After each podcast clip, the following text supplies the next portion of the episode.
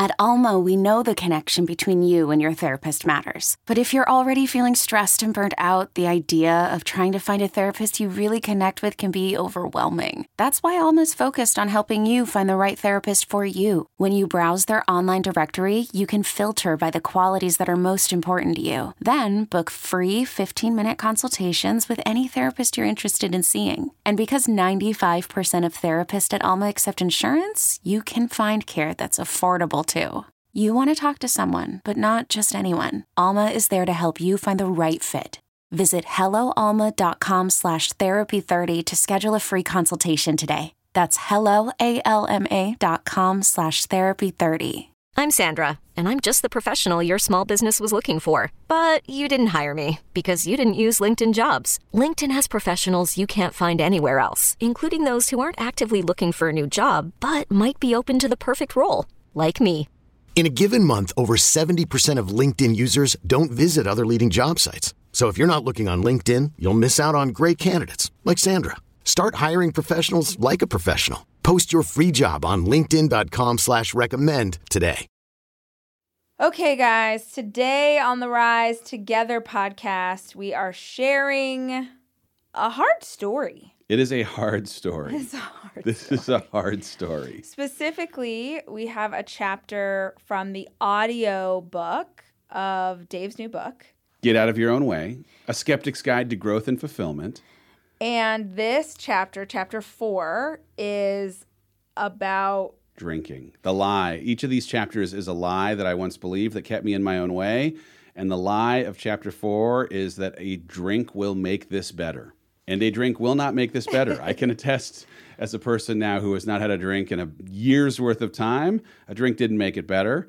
But uh, in the storytelling in this chapter, I get super honest about how a casual relationship with alcohol transitioned into a non casual relationship with alcohol, and how my set of habits and the way that I was processing anxiety and stress and identity shift and a whole host of things manifest in a totally unhealthy way that had alcohol not just keeping me from showing up as I'd like as a husband and father, but uh, keeping me from the opportunity to actually receive the benefits of the growth that I said I was leaving our job, our, my life, the transition from LA to Austin for.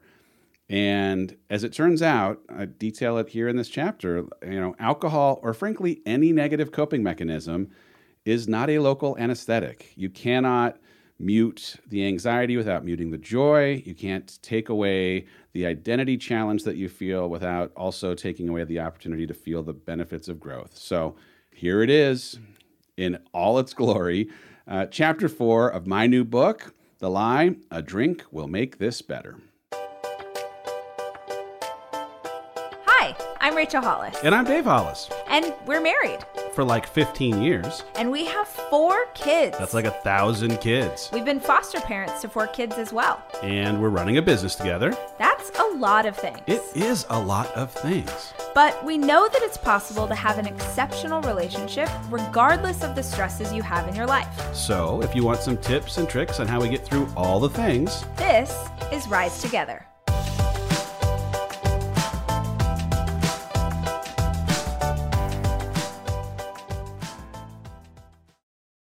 What does Colgate mean by live life to the brightest? Could it be a rich glass of red sipped inside a Parisian cafe on a snowy night when my gaze is met by a tall, mysterious.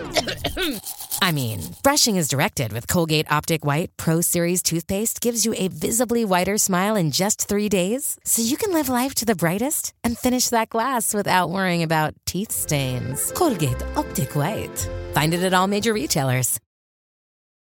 Chapter 4 The Lie A Drink Will Make This Better. Speaking of having it all together, this may be the chapter where you ask for a refund. If you were hoping you were listening to a book from someone who has it all figured out and is running without bumps along the way, my friend, this is where I will spoil the ending. A Bruce Willis is dead the whole time kind of spoiler. I've been in a constant battle with my vices over the last three years. I'm talking about the behaviors you know you shouldn't do, but find yourself doing anyway. I'm talking about having the vision of yourself where you are at your very best and acting in the total and complete opposite way. I have experience in this. Vices were there to soften the sharp edges in a season when I wasn't growing, when I tripped my way through the midlife bridge, when I left the corporate identity that made sense to everyone else, as I got oriented in this new, unconventional job, even as I embarked on the ambition of writing this very book. In this recent stretch, I turned leaning on my vices into a survival habit, a habit I didn't really give much thought to, and one that definitely didn't serve me or the growth I was hoping might come. It turns out, writing a book has been something of a trigger for me. Every one of these chapters, in some strange way, has required an introspection and honesty that usually only shows up in therapy. On the comfortable couch of someone named Deborah, it's super easy to talk about all the things you feel shame over. Or easier at least. It's a totally different thing to own what you feel when you know that other humans will read it. And that difference has made it hard for me to control some of the bad habits I've turned to over time to mute the stuff I don't like to think about. My vices exist to quiet the things I don't want to deal with. Unfortunately, though, in my experience, coping that shows up as a negative character trait often leads us to believe we are, in fact, negative ourselves. A vice that shows our defects can make us believe we are defective.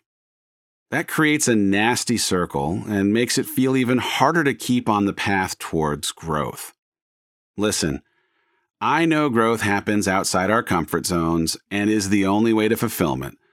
I know these things to be absolute truths. And yet, I'm in the midst of my full submersion in this pursuit, and I can tell you, it's hard. It's hard to sit in places that you don't know. It's hard to try things you haven't tried before.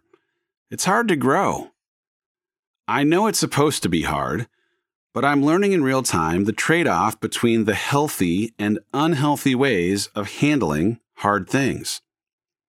I've taken the unhealthy path more than I'd like to admit. And I'm here telling you that in chasing all the things that will help me grow, I have to work harder now than ever to stay out of my own way. You'll have to work harder than ever as well. The transition in my life over the last few years has been wildly successful and violently disruptive to my sense of normalcy. I feel vindicated by the results and consistently insecure about what this new normal is supposed to feel like. Growing into who we've been called to be is inspiring and freaking scary. For me, I've tended to turn to alcohol. Yes, over the years, I've struggled with smoking cigarettes and online poker and too many video games and gambling on sports and working out like a crazy person and on and on. Because I'm an overachiever and usually go big or go home. But if we're going to be really honest, I tend to turn to alcohol to numb my worry when stuff feels like it's out of my hands, to unconsciously self sabotage when I feel insecure even to manufacture stakes when things in my life got easy. Drinking was a lonely, shameful part of my life. I drank alone. I drank more than anyone knew. I drank vodka so people couldn't smell it on my breath. I drank just about every day, just a little more than I should, for far too long. I hit points where Rachel could see it in a quick stumble at the end of a night. I felt embarrassment of a hangover in the drop off line at school in the morning. It anchored my mood to the floor. It crushed my motivation. It affected our sex life. Yes, it messed with the thing you're thinking. I'd convinced myself that a drink would make things better, but the only thing it did was kick the can on down the road, taking parts of my life that kept me getting in my way and making them worse for not dealing with them head on. My entire life, I've stayed tethered to a belief that a higher power is pulling the strings here, and in doing so is complicit in opening doors, including the doors that provoke my anxiety, the doors that trigger my insecurity, the doors that, in seasons of feeling unfulfilled, have had me subconsciously self sabotaging to create challenges. I know intellectually that life is happening for me, that these things are happening to pull out a greater version of myself, but then somewhere in my unconscious, where my deepest insecurities live, that rational argument frays. I used to cling to the idea of having a sense of control over what happens next. But I've come to appreciate that feeling like I'm in control isn't actually a part of the plan. A life of growth means a life of exhilarating discomfort. That's the actual plan. And as a result, the last few years have produced a season of control challenges. As in, there is no controlling this new constant that is the chaos of our life. As in, the times when I feel I have less control over life, I tend to believe I also have less control over how I deal with that loss of control. When things got crazy, I alleviated crazy with a drink or four drinks. Don't judge me. Well, actually, go ahead and judge me. I had to. So did Rachel. I had to judge what good it was doing for me to try and mute my feelings rather than deal with them. I had to judge if this alcohol plan was sustainable long term. It isn't. Or if it served me at all. It doesn't. I had to judge if there was more good in digging into what was triggering my reaction than trying to not deal with it. If you want a meaningful life, you must create situations that make you uncomfortable. Comfort is a casualty of growth. If you aren't willing to put your comfort at risk, you better prepare yourself to settle for a mediocre life. I don't want mediocre. You don't either. If we're going to chase more, it's going to come with the reality that we'll have to risk more. We're going to have to risk our usual, safe, normal lives. It's going to feel uncomfortable because that's where growth comes from. Muting discomfort doesn't feed growth, it stifles it. I get that now when medicating my anxiety during our transition from California to Texas turned into me drinking a little too much, a little too often, Rachel confronted me in a way that only she could. You want to get anxiety under control? Do the work. You want to drink less? Take it seriously. Get a plan. Stop before you have too much. I've been trying to help you with these problems for two years, and I'm tired. Stop talking about it and start doing something about it. You are in control of your life. Your shame does not serve you when you make a mistake. Do the work, get the help if you need it, and stop making excuses. I love you, Dave, but I can't save you. You need to save yourself. This episode is brought to you by Shopify. Whether you're selling a little or a lot, Shopify helps you do your thing, however you cha-ching. From the launch your online shop stage, all the way to the we just hit a million orders stage. No matter what stage you're in, Shopify's there to help you grow. Sign up for a $1 per month trial period at shopify.com slash special offer, all lowercase. That's shopify.com slash special offer. Tough love. For the second time in four chapters. I know. A guy can react to this in one of two ways grab another drink and drown away the challenge from a woman who loves you, or sit in a posture of gratitude for the willingness of a partner to push you to step up for your life. On the first day I read this note, I felt more like the former. But every day since, I've been living into the latter. It's hard to have a mirror held up to your face. hard to deal with the ridiculous things we do when we let our unconscious minds make bad choices for our lives. It's not fun to be called onto the carpet, but it is necessary. Some of you may not be married to a woman as strong, confident, and crazy as Rachel Hollis. Let me channel her for those of you who need to hear this. You need to save yourself. Whatever your vice, your coping mechanisms, the set of habits that don't serve you or the ones you love, it's on you. It will be hard and take work, but it starts with you choosing to do the work and take control. Of course, some of you may not like the idea of having to hold yourself accountable, may not like what you see when you're forced to take a serious look in the mirror. I didn't. But being forced to do it was a gift afforded to me by someone who thought more of me than I did myself during that season. I was challenged to believe in myself as much as she believed in me. I'd negotiated with myself plenty. There were more than a few, I've had a hard day. I deserve these drinks, thought bubbles to help me rationalize pouring another. But with the gauntlet thrown, I had to ask if I needed the drinks more than my kids needed an intentionally present dad.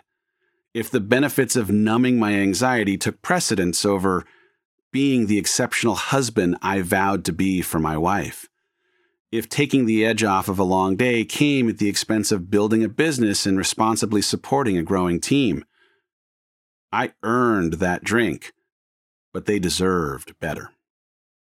As important as a good dose of accountability and perspective was in coming to fully appreciate the truth about coping mechanisms that numb, you can't numb the pain without numbing the joy. It's impossible to close off your anxiety without also eliminating the growth that comes from fully experiencing discomfort. In this pursuit for fulfillment, I reached for a muting agent to handle the unsteadiness of the new waters I was in. Only after diving into these hard conversations could I see that so long as I tried to mute the disruption of the waves, I would not experience fulfillment. Those waves, they weren't an obstacle. Those waves were the means to the end I'd been so desperately looking for.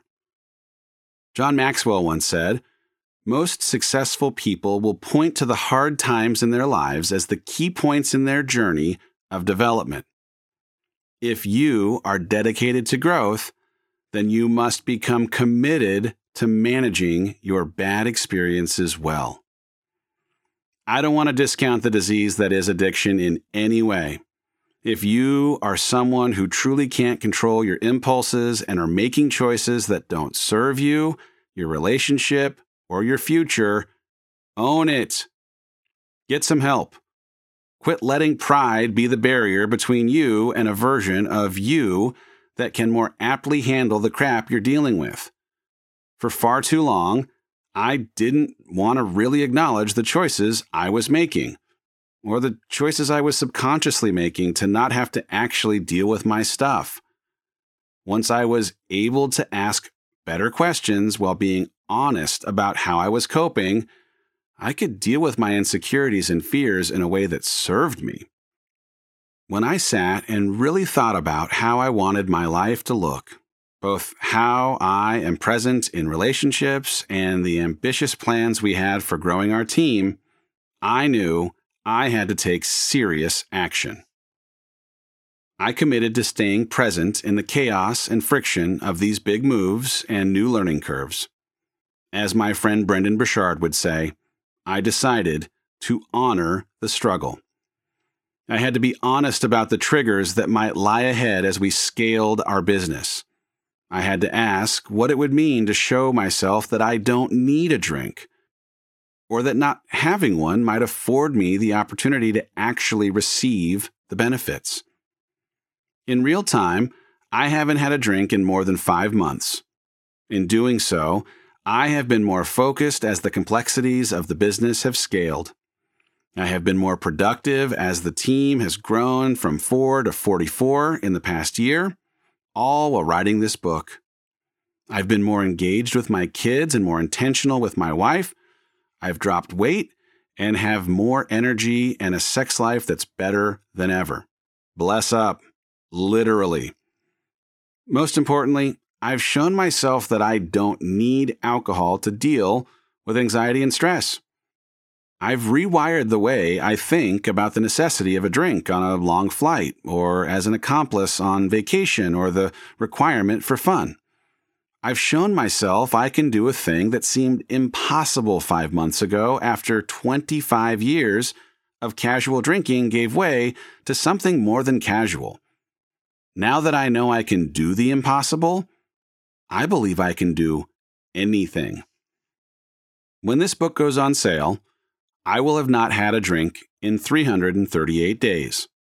I committed to a year of sobriety the day that the edits came back on these words Trust me, a trigger, if there ever was one.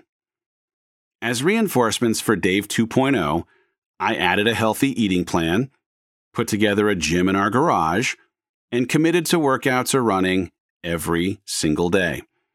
I've talked openly with friends, family, and mentors about my decision to intentionally pursue healthier choices. I reconnected with my therapist to leave a line open as needed. I went all in on a complete reboot of mental and physical health, and the introduction of a new set of habits have had a remarkable effect.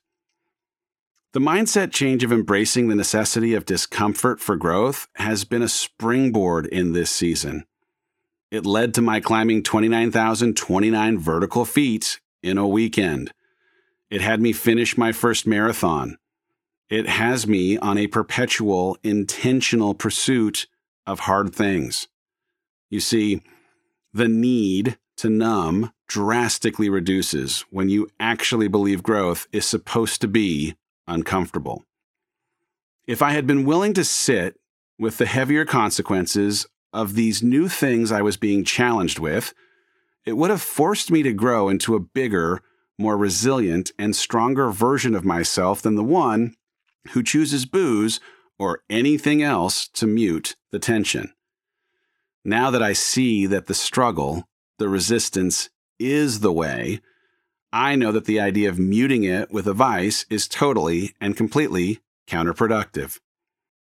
I choose instead to lean in and feel it fully, even though it's hard. For you, it may not be alcohol, but we all have a coping mechanism that, if we leave it unattended, can spin into something that gets in our way. If you're stuck behind a lie that has you using food, drugs, sex, sleep, passive aggression, self harm, bad hygiene, withdrawal, or anything else to keep you from processing the thing you need to feel to grow, choose discomfort over coping. Choose growth over the unhealthy things that are going to keep you in your own way. It won't be easy it will be worth it. Things that helped me. 1. I got to the root of why I turned to vices. The idea that a drink could make my stresses better was built on a foundation of believing that the drink was a better option than anything else I might interject to take the drink's place. Now that I can see how the cocktail was an answer to a question of how to calm nerves, I've learned to ask myself what better answers might exist. I've substituted those working out, sitting in therapy, talking with a mentor, being honest with my business partner wife for the impulse to drink and mute. 2. I kept coming back to the devastating impact of muting life in an attempt to avoid a single thing. The notion of drinking, or insert your vice here, to help you mute your anxiety or frustration or fear presupposes that you can use it as an accurate local anesthetic rather than a general pain suppressant.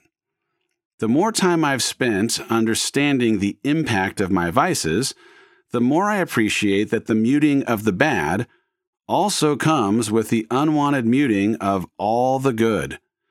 Making choices that could minimize the good just to control the bad isn't going to bring out the best in my life, so I won't walk down that road. 3. I committed to a team of accountability partners for the areas where I struggle. I'm a good dude, and I can't do this alone. At a recent lunch with three of my buddies, I had to give it to them straight that I was leaning on alcohol to calm my anxiety, and that, if I was going to get through it, I would need them to support me when we were hanging out, to check in with me on the regular, and to encourage me to drink the crap out of my sparkling water. I also sat with my wife, and we committed to being a team on this.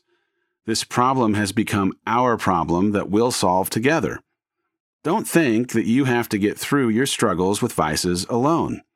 Rather, stack the odds in your favor to train yourself to make choices that serve you, supported by the people in your life who can help you get to where you're hoping to go.